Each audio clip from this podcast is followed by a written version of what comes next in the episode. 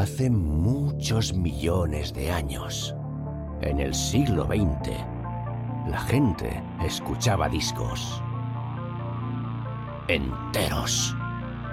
Y a veces se los prestaban y luego hablaban de ellos. Con ustedes, Disco Prestado con Marca Liana.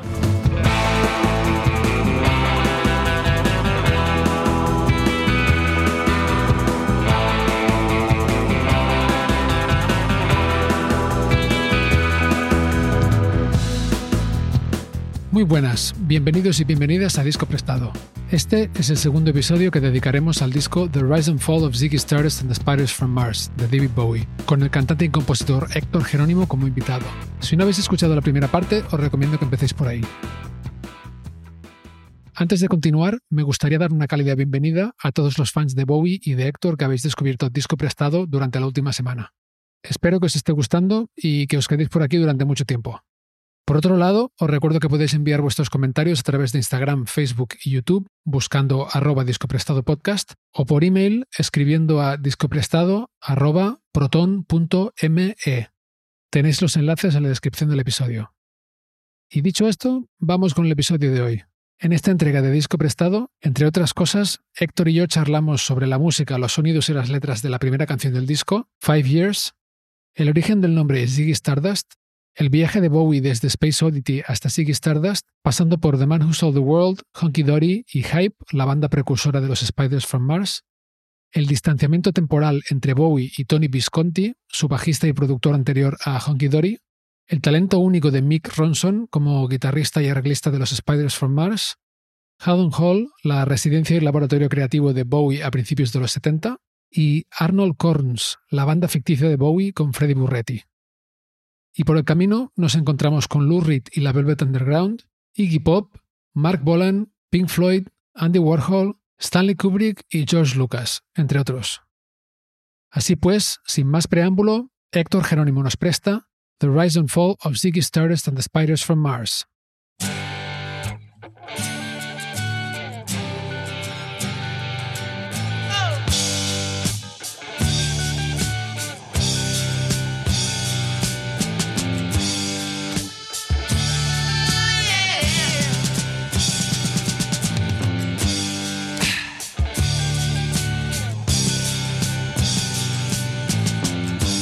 Ziggy played guitar, jamming good with Weird and Gilly and the spiders from Mars. Yo creo que la retrospectiva que sí estaría muy bien hacer es cómo llega Bowie hasta aquí. Bueno, yo creo que eh, él va dando tumbos de un sitio a otro, ¿no? Comienza su carrera verdadera con Space Oddity, es el primer, digamos, hit que tiene David. Pero luego sí la, escala de lo que tú decías, de pasar de, desde Hanky Dory y desde descubrir también más estilos todavía. Changes tiene miles de matices de jazz, el síndrome del impostor que aparece en la letra también. Siempre eso que hablábamos antes, ¿no? En, de sentirte si verdaderamente estás haciendo lo correcto o estás arriesgando demasiado, ¿no? Y él toma la segunda vía, el riesgo, siempre. Viene desde unos discos con canciones muy buenas, como tú dices, ¿no? Life on Mars, una composición, vamos, impresionante. Pero desde Hanky Dory yo creo que él empieza a encontrar esa canción que engancha a más gente, ¿no? Esos, como dicen en la industria, los hooks de los estribillos. Veo también como una madurez instrumental, ¿no? Sobre todo en la composición de la guitarra, los pianos y las voces. Cómo van creciendo las voces de disco a disco.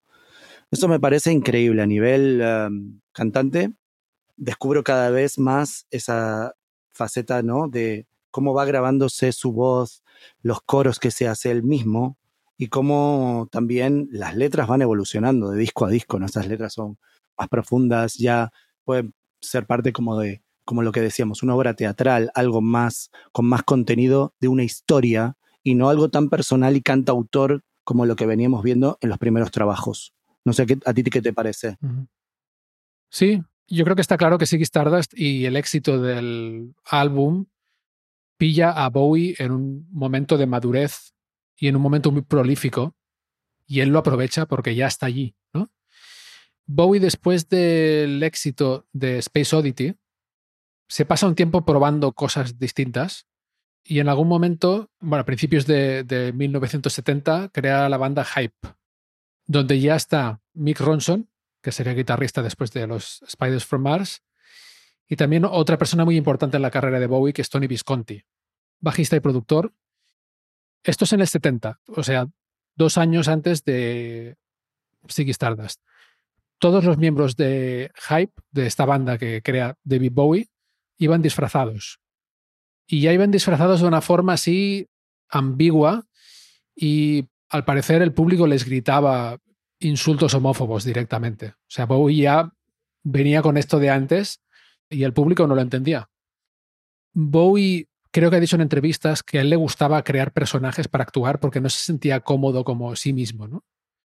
Entonces con Hype, cada miembro de la banda tiene un disfraz distinto. El batería creo que va de cowboy. Bowie es una especie de ángel espacial ya también. Y estos son los disfraces que creo que su mujer, Angie Bowie, le ayudó a confeccionar. Durante una temporada, Bowie y su mujer, Angie, vivieron en un sitio que se llamaba Haddon Hall. Y ahí, por lo visto, se crean un montón de cosas, de música. Hay gente distinta que va pasando por allí, gente creativa. Por lo visto, también Angie y Bowie mm, lo utilizan como un lugar para la experimentación sexual. Dicen que era una especie de casa gótica casi, como muy oscura. Era una casa victoriana en Beckenham, al sur de Londres. Y la leyenda dice que estaba encantada. Eh, mucha de la gente vivió allí, dijo que en algún momento vio a una mujer con un vestido blanco, bueno, pasaban cosas raras, ¿no? Dicen. También eh, imagino que había sustancias variadas circulando, lo cual también ayuda a que pasen cosas interesantes. en el 70, Bowie graba con esta banda The Man Who Sold the World que es un disco prácticamente de hard rock. O sea, a mí me suena a ratos casi a Black Sabbath.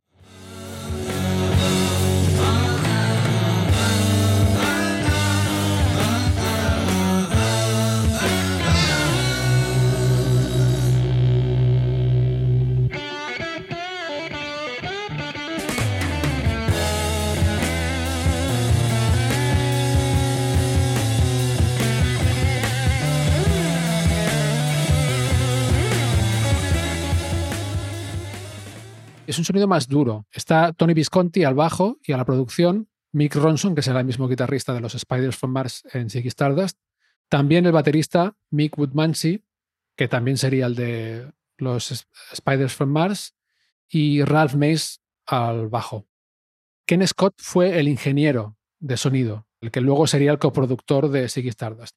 Bowie aparece en la portada con un vestido largo algo que era muy, muy chocante para la época, porque también algo que no hemos comentado es que la estrella del rock de la época era el macho. El machote.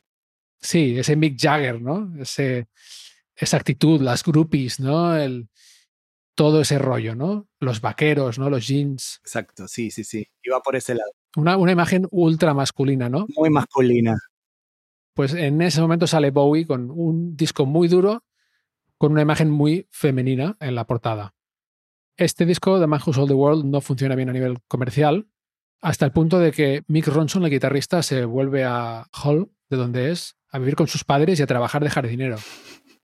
En este momento el manager del que hablábamos, Tony DeFries, ya está involucrado y a Tony Visconti, el bajista y productor, no, no le gusta, ve cosas oscuras por ahí y se distancia de Bowie por el momento, ¿no?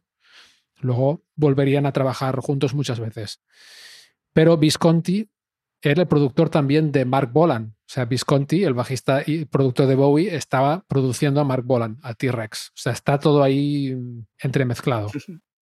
Y con todo esto, a Bowie se le ocurre, Bowie el compositor, ¿no? que en este momento además necesitaba dinero y componía canciones para artistas que ya iban a tener un éxito en la radio, a Bowie se le ocurre crear una banda ficticia. ¿Lo controlas esto de Arnold Korns? Sí, sí, sí. He escuchado el disco, ¿eh? Wow. Muy curioso, sí. Expliquemos, expliquemos lo que es. Arnold Korns no es una persona, es una banda. Es una banda ficticia que crea Bowie, un poco para probar, ¿no? Parece el rollo este de, la, de fabricar a una estrella del rock. Y pone al frente a un tal Freddy Burretti que Bowie y su mujer conocen en, un, en una discoteca gay que se llamaba De Sombrero. Y bueno, tenían relaciones sexuales con él también y tal y cual. Y este tipo de diseñador, además, que también tiene que ver con los diseños luego del, traje de Ziggy Stardust. Pero bueno, en ese momento Bowie dice, oye, bueno, no sabes cantar ni nada, pero vamos a hacer un grupo de mentira con mis canciones y te ponemos a ti al frente. Luego acabó cantando Bowie casi todo. La voz de Burretti está muy de fondo o casi ni está. Pero lo curioso es que en este disco de la banda ficticia Arnold Corps hay algunas canciones que luego acabaron en Ziggy Stardust, que son Moon Age Daydream y Hang On to Yourself. Sí, sí, sí, sí, exacto. Bueno, imagínate, eh, las versiones son diferentes igual, ¿no? Sí, muy diferentes. Recordemos también que esta casa en la que viven Bowie y Angie, también había como un laboratorio creativo ahí, ¿no? Estaba The Lab ahí, era como todo, eh, había poesía, música, sexo, drogas, lo que hablábamos antes de venir de, ese espíritu hippie también y convertirlo en algo, ¿no? Y qué increíble eh, crear una banda, quiero hacer eso, quiero crear una banda ficticia y poner un cantante ahí y luego terminar cantando todo yo. Sí, ¿no? Producir el disco y todo, maravilloso, maravilloso, porque también es que, tú fíjate, es un laboratorio, es, es él crea, crea, crea, y es tan prolífero en sus creaciones que luego, como hablábamos antes, ¿no? Sacando discos esenciales en, en, la discografía de David, volvemos a una retrospectiva y le sacamos brillo a lo primero. ¡Wow! ¡Qué creatividad! Me gusta mucho la historia que estás contando. Por favor, sigue. no, bueno, iba a decir que estas dos canciones ponen sobre la mesa, creo, un aspecto interesante de Ziggy Stardust, que es que es un disco conceptual, o no, o más o menos, podemos hablar luego cuando hayamos visto, hablado de todas las canciones una por una, pero aquí está claro que estas canciones estaban compuestas bastante mm. antes de que él pensara en hacer el disco, seguramente, pero se cambió la letra. Es decir, él cogió canciones que ya tenía hechas, luego cuando ya estaba haciendo Siggy Stardust, y cambió la letra para que se adaptara al concepto. Y luego, cuando lleguemos a estas canciones, escucharemos algunas de, las versiones de Arnold Korns, incluso compararemos las letras un poco, ¿no? Durante esta época de Bowie como compositor experimentador también, el cantante Peter Nunn publica el single All You Pretty Things, que es una canción de Bowie que también estuvo en Honky Dory, el disco anterior a Ziggy Stardust, pero el cantante Peter Nunn lo convierte en un éxito, llega al número 12, ¿no? O sea, Bowie no acaba de arrancar comercialmente, pero sí que va colocando una canción por aquí, una canción por allá, porque realmente, bueno, es que parece que en esta época es eso, ¿no? Componía y componía y componía y canciones muy, muy buenas y se estaba creando una reputación como compositor muy importante. Luego llegamos al disco Hanky Dory, que como decíamos tiene Changes, Life on Mars, Quicksand, que a mí es una canción que me encanta, y All You Pretty Things, y algunas de estas canciones tienen referencias muy oscuras, ¿no? Por ejemplo, All You Pretty Things tiene referencias a Nietzsche, y, al, hombre superior y cosas así, que, pero es una canción popera, ¿no? Entonces uno se pregunta si Peter Nunn sabía lo que estaba cantando cuando cantaba la canción de Bowie, ¿no? O You Pretty Things, con ese tono tan popero. Entonces Honky Dory ya lo produce Ken Scott o lo coproduce con Bowie, ¿no? No estoy seguro. Yo creo que ese y el siguiente, el de Siggy, está, ya él está produciéndolos con Ken Scott, sí yo veo más la mano de Bowie en Siggy. En realidad también, desde mi experiencia personal, cuando empiezas a, sacar tus discos, obviamente que los productores son esenciales. ¿eh? Pero cuando el artista ya se empieza a involucrar en el disco, es también un síntoma de madurez, de ir acaparando también ese conocimiento detrás de la mesa de sonido.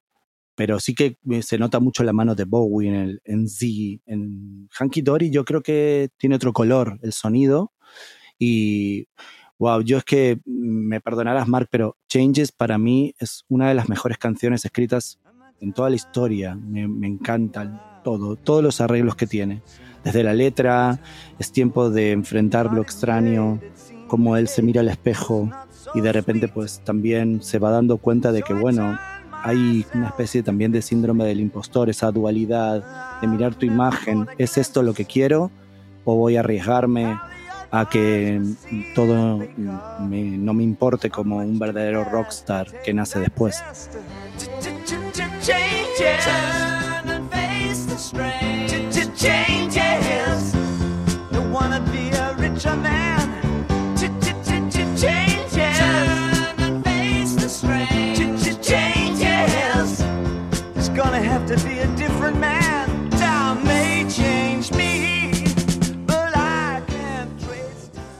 Los sonidos son muy buenos y la producción de los discos también. Yo creo que sin Hanky Dory no existiría Siggy. No sé qué opinas.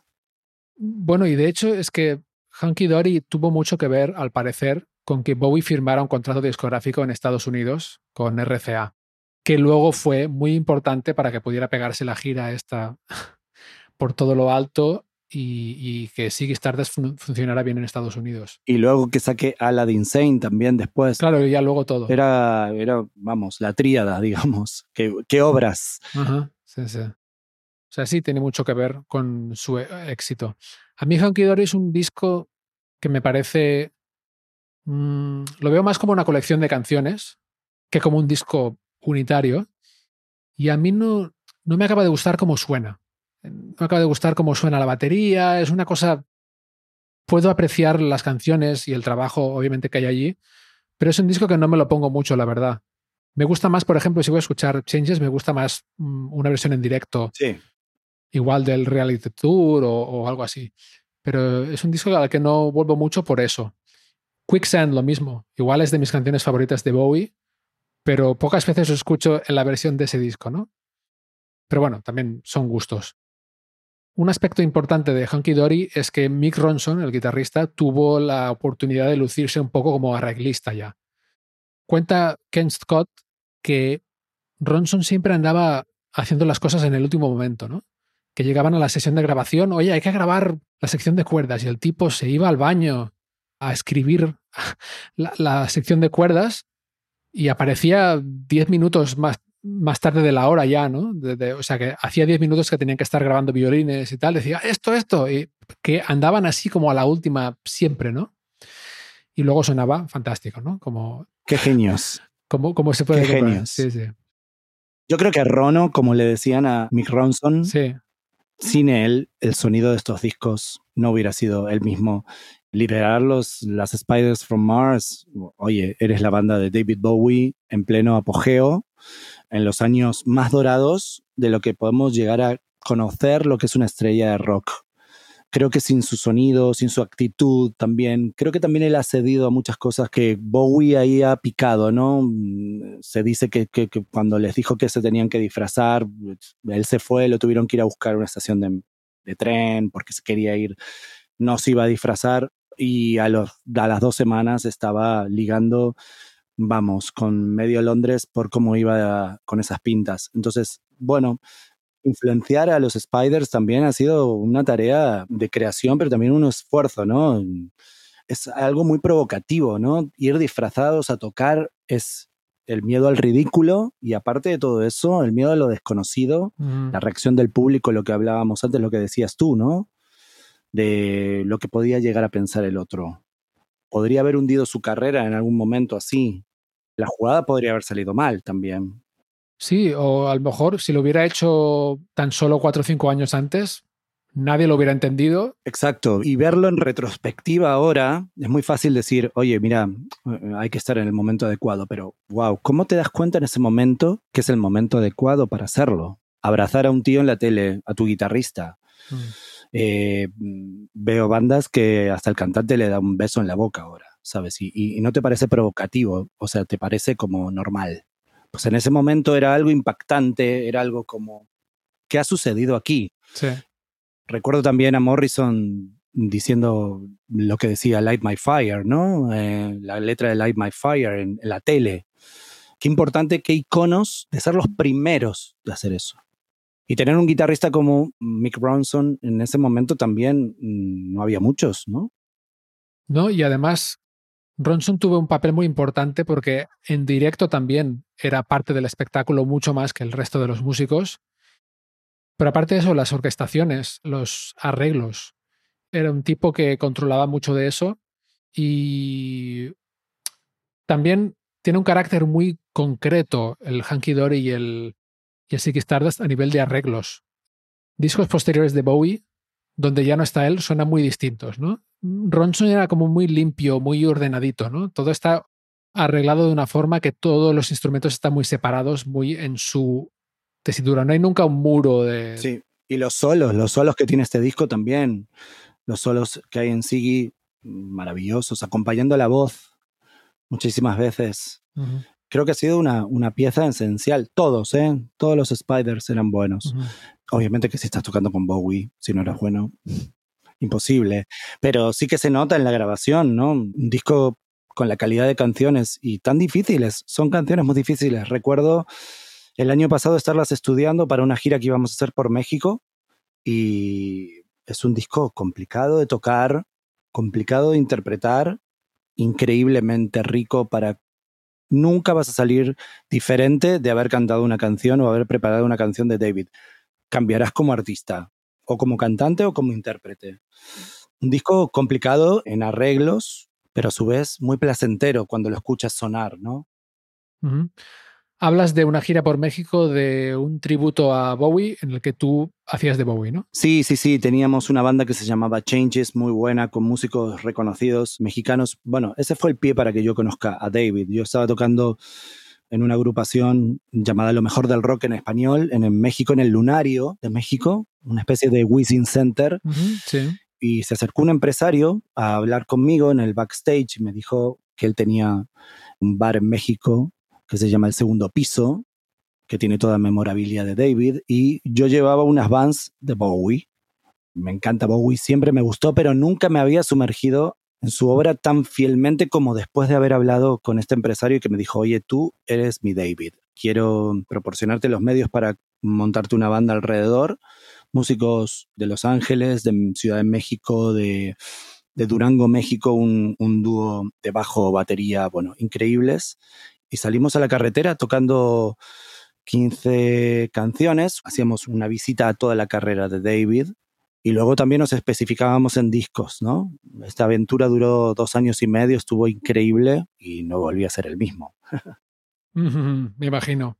Intenso meterse en la piel de David Bowie. Sí, sí, sí. Sobre todo porque también los fans de David son personas que escuchan muchísima música y obviamente cuando estás cantando canciones tan relevantes, pues tienes que hacerlo con un nivel y una dedicación y un sacrificio. Y bueno, la verdad que eso fue lo que me acercó más a su obra y a su personalidad también para entender cómo tenía que interpretar cada una. Nunca voy a llegar a ser él, obviamente, por supuesto, eso va contra la naturaleza, pero sí llevarlas a mi terreno y aprender muchísimo de ellas, ¿no? Me ha gustado mucho. Ujú, Muy bien. Y hablando de rendir tributo, antes hablabas de los homenajes, bueno, del homenaje de Lady Stardust, que es a Mark Bolan. Llegaremos a esa canción más tarde. Pero de hecho, en esta biografía de Bowie, Strange Fascination, de David Buckley, él escribe el argumento de que Bowie fue el primero en empezar a hacer referencias y homenajes explícitos, algunas veces implícitos, otras veces, a la propia cultura popular dentro de la música. Es decir, por ejemplo, en Hunky Dory hay una canción que se llama Andy Warhol y luego hay otras, eh, Queen Bitch es sobre Lou Reed. Y en esta biografía, David Buckley dice que hasta ese momento lo más parecido que había pasado igual eran los homenajes al blues, ¿no? Por ejemplo, que podían hacer los Rolling Stones. Pero esos homenajes, o sea, el, el objetivo era ser fiel al original.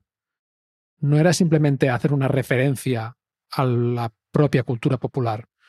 Y David Bowie hace esto muchísimo. O sea, es un recurso que utiliza mucho en Honky Dory y luego en Ziggy Stardust también, Sí. de hablar del... Y bueno, es una estrella del rock hablando de ser una estrella del rock.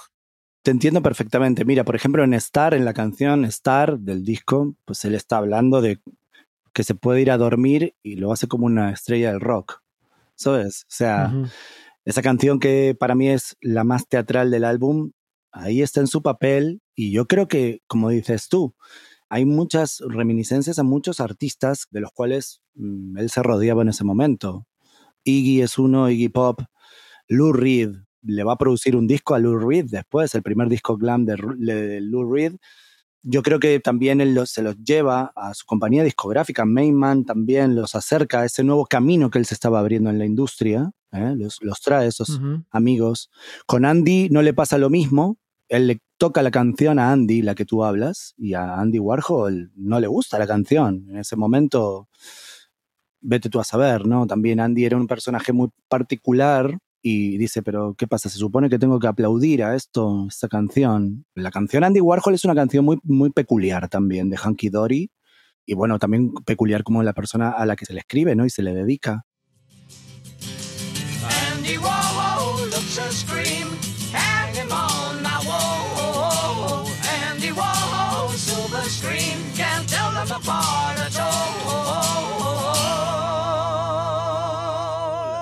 Bueno, David ahí también mostró una cara que me gusta mucho, ¿no? Que es, bueno, da igual, no me importa, ¿sabes? Este, yo se la he compuesto, no le ha gustado, pues me da igual.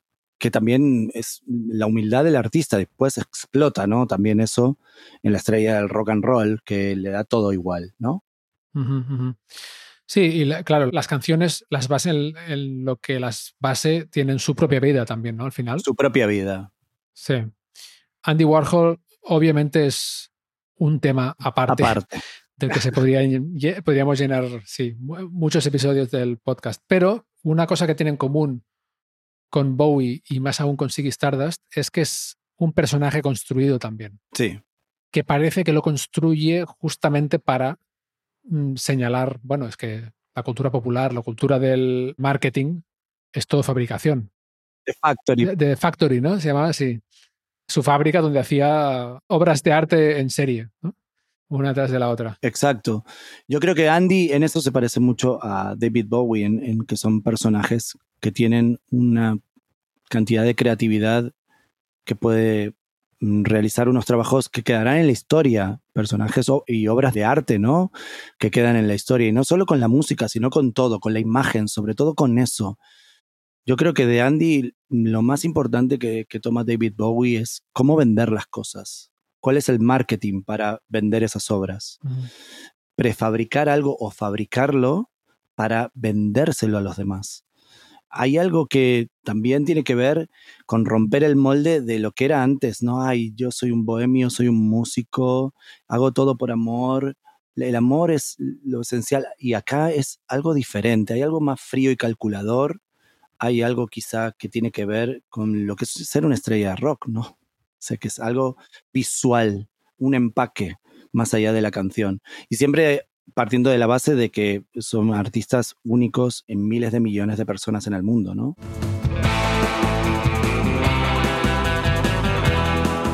Estáis escuchando Disco Prestado. Yo soy Marc Aliana y el invitado de hoy es el cantante y compositor Héctor Jerónimo. Si os está gustando el podcast, no olvidéis suscribiros para enteraros cuando publiquemos nuevos episodios. Y ahora, volvemos a la charla. Pues bueno, con todas estas influencias, no solo de música, sino de muchas otras áreas, llega Bowie al momento de crear Ziggy Stardust. Tenemos las influencias del, del mimo, porque de hecho estudia mimo con Lindsay Kemp, que le enseña a bailar también. Habían creado una obra juntos. Luego tenemos la influencia de haber ido a Estados Unidos, la Velvet Underground. Bowie también había hecho películas ya en ese momento, había participado en algunas películas. Tiene el contrato discográfico con RCA en Estados Unidos. Su mujer también, Angie Bowie, que tiene todas estas otras influencias. Y luego la idea del pop art, ¿no? Este arte como despersonalizado, representativo, centrado en objetos en lugar de en, las emociones profundas, ¿no? Para entendernos. Y un momento musical a principios de los 70 en el que el pop se había vuelto predecible y aburrido, ¿no? Para mucha gente joven. Era ya más de lo mismo. Y cuando digo pop me refiero a la música que vendía mucho, que salía mucho por la radio, que salía por la tele. Tenemos todo esto, tenemos a Tony de Vries, el manager también, que empieza a meterse por ahí y a decirle, David, si quieres ser una superestrella, yo te convierto en una superestrella. Y llegamos a la creación en sí de Ziggy Stardust. ¿De dónde viene el nombre Ziggy Stardust? El nombre Ziggy se habla mucho de que venía de, de Iggy, de Iggy Pop. También se habla de una, de una fábrica de trajes que se llamaba Ziggy, ¿no? Dicen que había una fábrica de trajes que se llamaba Ziggy. Mm, Él se había inspirado viene también de su ídolo, este ídolo que era una especie de Elvis, un cantante muy particular, que luego Vince Ese. Taylor, Vince Taylor, creo. Vince Taylor, sí. sí, que Que se creyó el Mesías de verdad en algún momento, ¿no? se creyó el, mes- el Mesías, en un momento se creyó que, bueno, que hacía contacto con alienígenas y que, bueno, un tío que tuvo bastantes éxitos al nivel, digamos, de música tipo Elvis, ¿no? Ese tipo de, de frontman. Y Bowie le había conocido en persona a finales de los 60, creo, cuando ella estaba, Vince Taylor estaba muy pasado de vueltas. Bueno, también, ¿no? Si vemos la historia que él está contando, no está muy alejado de la historia personal de este músico, de este frontman, que termina, mm, bueno, de alguna forma abducido por ese personaje que te va marcando a los tumbos la música, ¿no? El nombre de Sigue Stardust, luego creo que también todo lo que tiene que ver con el polvo lunar, esas cosas, ¿no? De, de un alienígena que viene a salvar al- a la Tierra y que termina devorado, devorado por la fama, ¿no? Me encanta el nombre.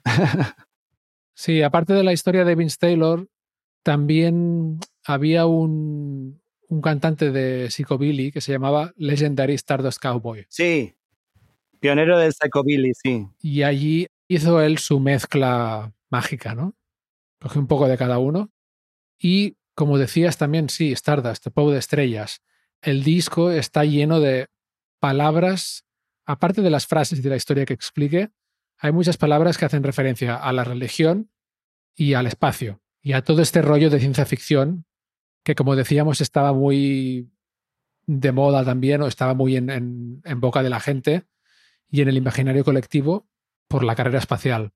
También películas que habían salido, había, ya había salido, bueno, Space Oddity, la canción de Bowie, obviamente es un juego de palabras con Space Odyssey, ¿no? Space Odyssey es una odisea del espacio, Space Oddity es una rareza del espacio. Y luego también, por cierto, hablando de películas de Stanley Kubrick, La Naranja Mecánica también tuvo Eso, una influencia en, en Ziggy Stardust. sí, exacto. Y ya sí. llegaremos también. Bueno, en- en- bueno, y en los, en los trajes y tal. En cuanto a las canciones del disco y su composición, todas las canciones de este disco son, están compuestas por David Bowie, menos It Ain't Easy, que es una versión Sí, que mucha gente se ha preguntado a lo largo de los años qué hace esa canción ahí. ¿no? Eh, Cuando lleguemos a ella eh, podemos especular. A ver, tengo curiosidad por ver si tienes tú alguna teoría. ya llegaremos. Si te parece, empecemos a comentar las canciones una por una. muy bien. Y la primera canción es Five Years, cinco años. Una apertura de disco increíble, eh, apasionante. La música, cómo abre, el increyendo que empieza la canción desde el silencio. Es como una marcha, un preludio. Oímos la batería solo al principio, que va subiendo poco a poco. Exacto, sí, ese arreglo como teatral, ¿no? Se abre el telón y empieza la obra.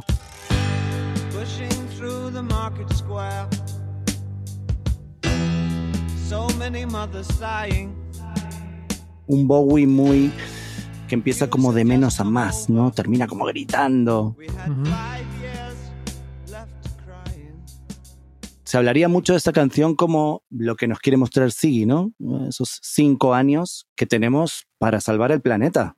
Es una especie de Mesías, una especie de Jesucristo que baja desde algún planeta y nos dice que nos quedan cinco años de vida. Y empieza como muy tranquilo, pero a su vez el, el drama va tomando color a lo último, ¿no? Claro, es que es eh, exacto, es una canción muy dramática, ¿no? Está narrada desde el punto de vista de, yo diría, de, de un niño, ¿no? Sí. O sea, de un niño de la tierra. Suena muy infantil, incluso su fraseo cantando es como infantil, ¿no? Como pushing through the market square, so many mothers sighing. Si te puedes imaginar un poco, ¿no? Como y luego la, la, la, la, la. a ver, no quiero, que- no quiero que parezca que estoy ridiculizando No, no, no, la, no, la- forma de cantar de Bowie, ni mucho menos, pero No, te entiendo. También cómo lo interpreta, ¿no? Parece como que está contando una historia. En algunos momentos parece hasta que estuviera hablando. New sky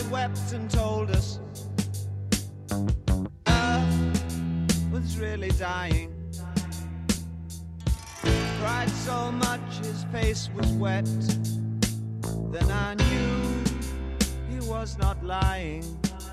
I heard telephones, opera house. Destaco también en los finales de las, de las palabras esos delays, ¿sabes? Dying, dying, que quedan flotando como en el aire, como si fuera también un mensaje, pero microfoneado o de alguna forma amplificado, Mm, Por un megáfono y en un estadio igual. o como de TV, un mensaje, hay algo ahí que se queda como en el tiempo, ¿no? Hay una parte ya donde empieza con las referencias religiosas un poco, ¿no? Como mesiánicas. Que es la parte esta que- en que dice algo así como te beso, eres precioso, quiero que camines. Una referencia a la Biblia, diría yo. Quiero que camines como que te levantes y camines, ¿no? El que no puede caminar. Una especie de Lázaro, ¿no? Que después también marcaría un poco su carrera, ¿no? También, también. Ujú. Me gustó muchísimo, sobre todo todo lo que tiene que ver con los arreglos vocales de los estribillos, esos five years, como chillones atrás, ¿no? Un coro de Bowies ahí atrás, hay como miles de Davids, hay five years, ¿sabes? Ujú. Desesperados. Sí, sí, sí, inquietantes. El mensaje no eh, termina de ser algo bonito, ¿no?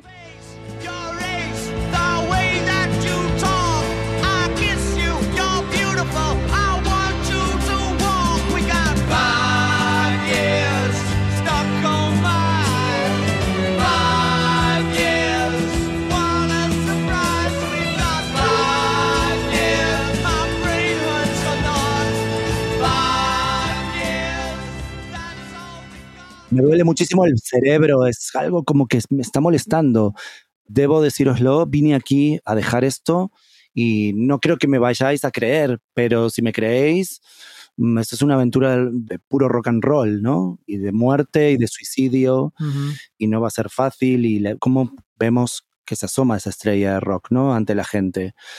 ¿Podría haber utilizado cualquier canción del disco para abrir el disco? Pues yo no lo sé. Esta le, entra perfecto.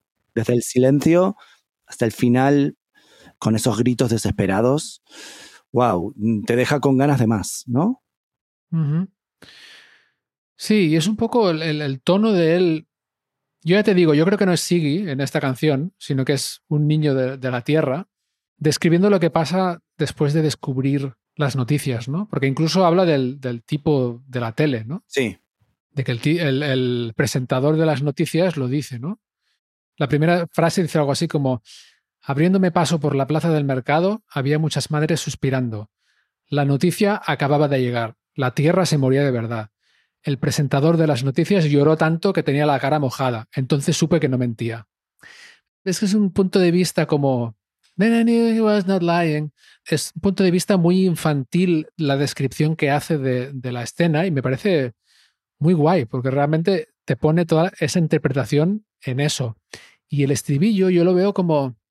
Five years stuck on my eyes. Es como, qué rollo, qué puta mierda, que se acaba el mundo, ¿sabes? Como, pero como de un niño quejándose, ¿no? También. Sí, sí, es una queja, ¿eh? De verdad. Lo veo así, eh, lo, lo- lo siento así, Mm, sí, sí. sí, sí. Y luego la segunda estrofa dice algo así como, una niña de mi edad se volvió loca, golpeó a unos niños pequeños. Creo que si el negro no, la hubiera no se la hubiera sacado de encima, ella les hubiera matado, ¿no? Eh, describe todas estas escenas y luego para mí llega un momento que yo creo realmente que en esa época debió de ser muy impactante, que es el momento en que interpela al oyente. O sea, él está describiendo estas escenas durante casi toda la canción y de repente, bueno, como un poco más allá de la mitad, se dirige al oyente. Dice, creo que te vi en una heladería tomando batidos fríos y largos. Smiling and waving, ¿no? Sonriendo y saludando y con muy buen aspecto. No creo que supieras que estabas en esta canción. Como diciendo, si lo hubieras sabido, no, no hubieras estado tan contenta, ¿sabes? Porque esta canción va de que se va todo a la mierda. Sí. Bueno, lo que tú dices tiene mucho sentido. Creo que he leído que Bowie eh, le gustaban muchísimo los programas de televisión de ciencia ficción que pasaban a las 9, 8 de la noche en, en UK y lo veía junto con su madre. Ah, mira. también la familia de donde sale, ¿no? Este niño tan, tan creativo, tiene mucho que ver en esto, ¿no? Me imagino una especie de primera persona en esta canción de un niño cantando ¿eh? algo. Ya había una conexión con otra niña que aparecía en Life on Mars, de la cual se hablaba de que había una vida extraterrestre o una vida mejor en otro sitio. Mm. Y ella se lamentaba y se ponía frente a la pantalla de una tele también, ¿no? Entonces, bueno, esto que de comenzar eh, en primera persona cantando sobre algo, también es algo tan personal que por ahí puede ser como una conversión, el preludio a todo lo que va a ocurrir, ¿no? Después en el disco. A mí me gusta muchísimo el ritmo también, este acompasado que lleva la canción, ¿no? Que te va llevando la batería, cómo suenan los Spiders from Mars en esta canción, ¿no? Ese increchendo del que íbamos hablando, que llega al final y es un deleite, ¿no? De un verdadero rebelde cantando y gritando. A veces que en algunos momentos hasta molesta la canción, ¿no? Eh, la, la voz, ¿no? Ajá. peta y hace como una especie de... Hay algo ahí en, en- en la voz de acercar la boca al micrófono y gritarlo para que la, la dinámica de la canción crezca y te, y te deje una huella, ¿no? Porque después también quedan como unas vocecitas muy, muy raras, ¿no? Al final, ¿no? Cantando, ¿no? Five years. Es una canción increíble. Es que es una obra que comienza con una perfección como diciéndote, bueno, capítulo 1, esto es lo que va a suceder. Y ahí un comienzo, una apertura de telón y aquí te dejo expuesto de que en cinco años esto se termina y es una mierda. Camino por una plaza, veo todas estas imágenes, te veo dentro de la canción, te has visto, sonreías, pero no sonreirías. Wow, es algo tan creativo que verdaderamente después cuando él te cuenta el cuento, porque recordemos que este disco él lo lleva a la compañía y no encontraban un sencillo. Entonces él luego Mm. encuentra esa, esa pieza fundamental que es la historia de Siggy y venderlo como que esto es verdaderamente un disco conceptual, o no lo es, que eso luego lo hablaremos, pero sí que hay un concepto y un hilo en cada una de las composiciones, ¿no? Puedes contar una historia en capítulos y, y el primero está elegido a la perfección, creo yo. Sí, eh, varias cosas sobre lo que has dicho. La banda, efectivamente la banda suena muy bien. Ese ritmo de batería, que es lo primero que oímos, ¿no? que entra en fade out, el baterista Woodmansey dijo años después que él lo que tenía en la mente era tocar la canción como si realmente hubiera recibido las noticias de que se termina el mundo. Entonces es como un ritmo de batería como muy desmotivado, ¿no? Tum, tum, tum. Hay muy pocos redobles o ninguno, a lo mejor. Es muy sencillo y, y como medio fúnebre casi, ¿no? Aunque sea este compás de 6x8. Sí, sí, sí. Pero es, sí es apático y prácticamente sin adornos, ¿no? Como alguien que está en shock porque se acaba de enterar de que se acaba el mundo, ¿no? sí, Luego, siguiendo con la banda, Mick Ronson toca el piano también aquí, ¿no? Que es muy, muy, muy protagonista. Y un instrumento, este autoharp se llama en inglés, que en castellano sería como una cítara diatónica, que es una especie de. ah, ¿Cómo lo diría? Es como si fuera una guitarra, pero con forma de tabla, como rectangular, pero sí tiene una caja de resonancia igual. Y luego una serie de cuerdas que están tensadas con una nota y, tú activas la cuerda. O sea, tú pulsas la cuerda con unos botones. Bueno, es un poco eh, difícil de explicar sin, sin verlo, pero después de la batería, el primer acorde que oímos, tiene este instrumento que suena un poco como a cuento de hadas. Ring. Oyes la guitarra y oyes esta cítara diatónica y creo que ayuda muchísimo a ponerte en este en este humor de que te están contando un cuento. Como decías tú, es muy teatral, ¿no? Es como, algo, una fantasía, ¿no? Como una fantasía. una fantasía, sí, sí, sí, sí,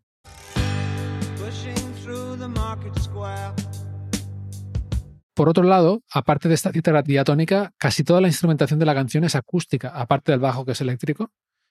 Casi hasta el final. Entra la guitarra eléctrica, pero muy hacia el final y con muy poquita cosa, ¿no?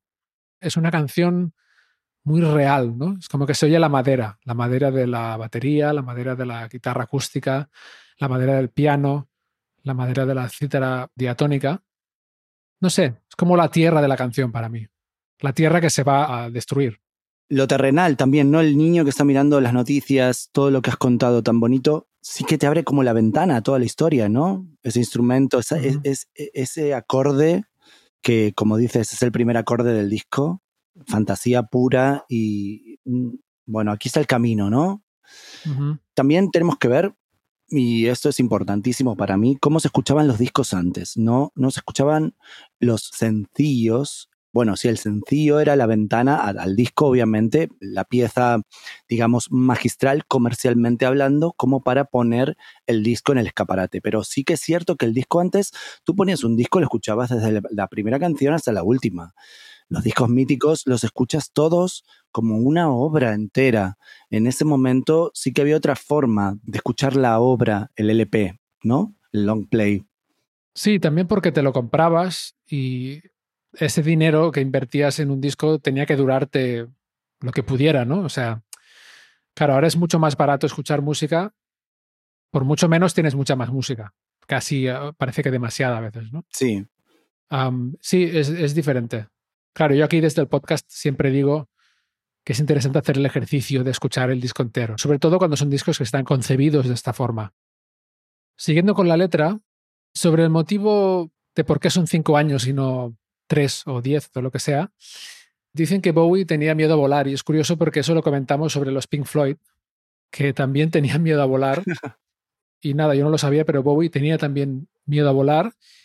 Y dicen que soñó que su padre muerto le decía que no volviera a viajar en avión y que moriría en cinco años. ¿Tú te imaginas qué, qué sueño tan bonito? Bueno, mira, me imagino, con esta obra puedo imaginarme muchas cosas. Mira, se decía que se movía muchísimo en coche, sobre todo en los tours, y que llevaba baúles de libros.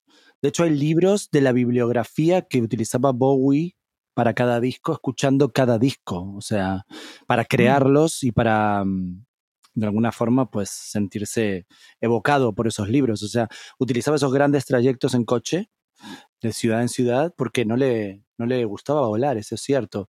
Y lo del sueño, pues sí que hay una temática dentro de la familia Bowie, su hermano esquizofrénico, todas estas cosas que, todo el miedo a la muerte, ¿no? De que hay dentro de esa familia, un poco el terror a, a morir, a, a lo que va a pasar. Bueno, esto es, estamos en la primera canción del disco, es una premonición de todo lo que viene. Creo que sí que también hay un poco de eso de lo que hablabas antes, de algo religioso, como alguien que viene a salvarnos y que de repente, bueno, quiere que nos levantemos y nos pongamos en, en guardia, ¿no? Ujú. Sí que es cierto que el, el miedo a la enfermedad mental, el miedo a la locura, realmente también está muy presente en la obra de Bowie. Sí. Y su hermano estuvo internado en un hospital psiquiátrico y no sé si incluso terminó suicidándose. Esto no- ahora no estoy seguro. ¿Tú sabes Sí. algo de esto? Sí, sí, sí. Bueno, su hermano es el que el- de alguna forma al, pe- al pequeño David Jones lo meten en, en el mundo este de, de la música, ¿no? Le muestra sus, sus vinilos y lo va guiando un poco con un gusto mu- musical e- exquisito. Y bueno, sí que David se sintió muy, muy cercano a él cuando él empieza a sufrir estos ataques de esquizofrenia y, y- y muere. Se lo criticó mucho porque no, dicen que no fue al entierro. Y el dolor de él era tan grande en ese momento que creo que no, no, no hubiera sabido cómo reaccionar.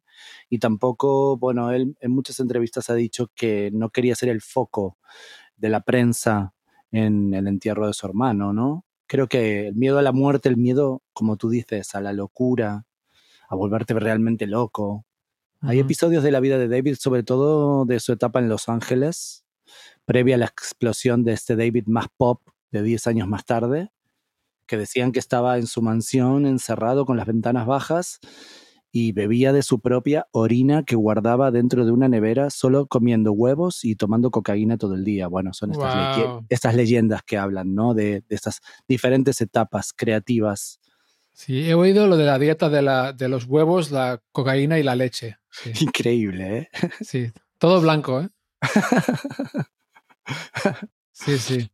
Pues ya ves, esto que comentabas de los libros que iban en esos baúles que Bowie llevaba de gira, ¿sabes algo de los libros que leía durante esta época? Bueno, durante esta época creo haber le- leído que estaba inspirado mucho por Bukowski, ¿sabes? Por Baudelaire, estos Esos como poetas malditos y estos escritores de la época beat, ¿sabes lo que te digo? Sí. El viaje a América tiene su huella dentro de este álbum, ¿no? Todo lo que tiene que ver con el- la lectura pop, el universo pop de Andy también más visual, se ve reflejado en todas las canciones, desde lo que hablábamos de la portada, de, lo de los colores, de las historias, de la temática, de todo lo que tiene que ver con la lírica. Con diferencia a discos anteriores, ve una evolución lírica wow, brutal. Si bien siempre David escribe bien, porque como resaltamos, es un gran compositor ya de por sí desde los primeros tiempos, lo que has nombrado de The Hype, todo lo que tiene que ver con su primera banda hasta que creado y sus posteriores álbums, ya sabemos que es un compositor increíble. La lírica va cambiando con respecto también a la creatividad y a, con lo que él se va rodeando, ¿no? Obviamente que todo va a cambiar en el viaje a Estados Unidos y todo lo que es el universo pop que tiene la cultura americana, ¿no? Sí, de hecho, este disco está muy impregnado de, de la cultura americana. Y él suena menos británico que en otros discos anteriores. Parece que esté a propósito intentando sonar un poco más americano, no tanto igual en el acento.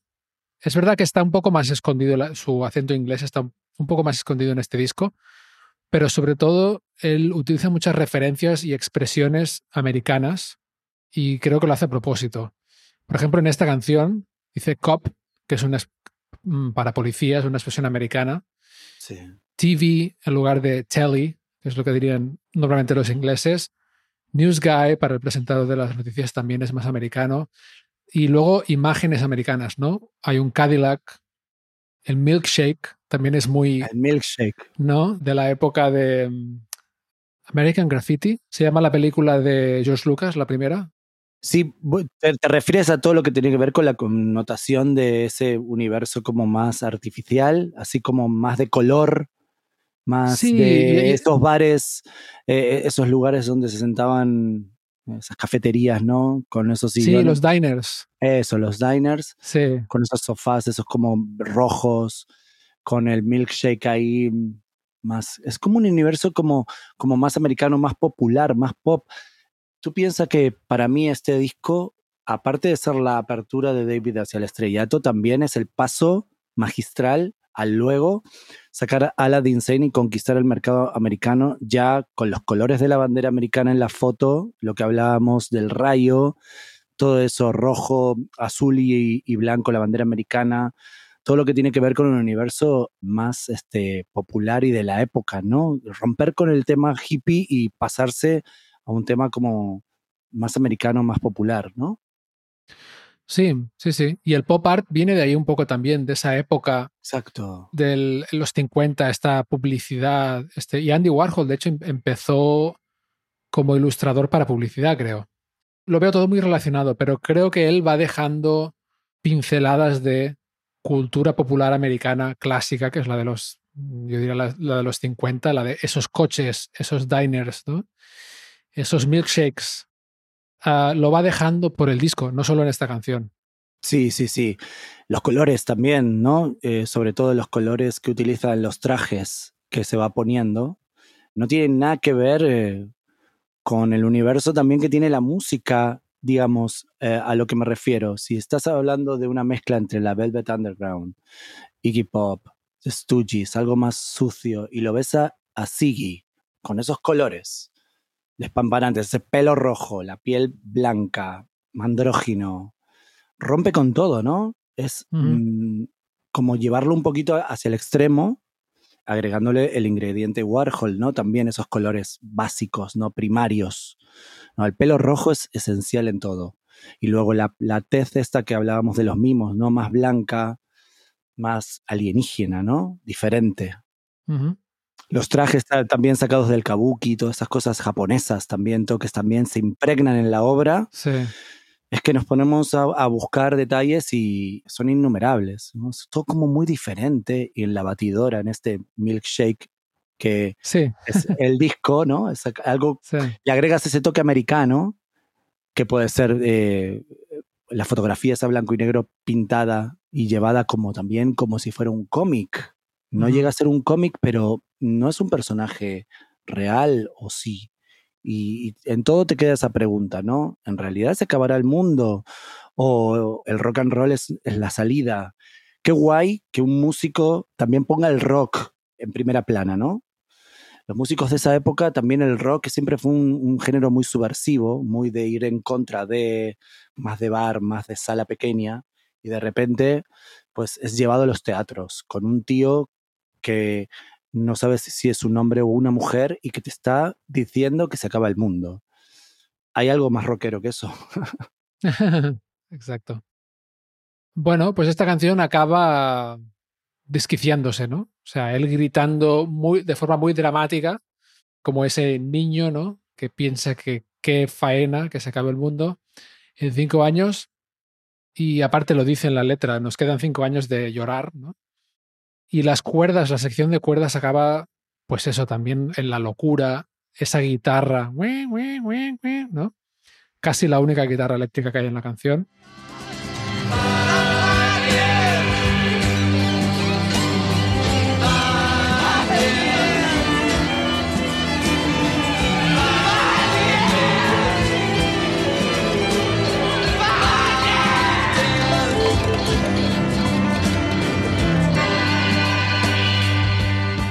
Pero acabamos con la batería sola. O sea, el tema acaba tal y como ha empezado, con ese ritmo de batería.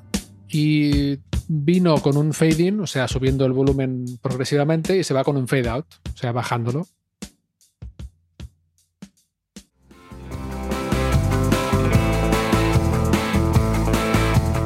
Y hasta aquí el segundo episodio de Disco Prestado que dedicaremos a Ziggy Stardust. Si os ha gustado, os recuerdo que las reseñas son poderosas y os animo mucho a dejar una donde quiera que nos estéis escuchando. El próximo jueves seguiremos comentando las canciones del disco una por una. Hasta entonces, muchas gracias, salud y buena música.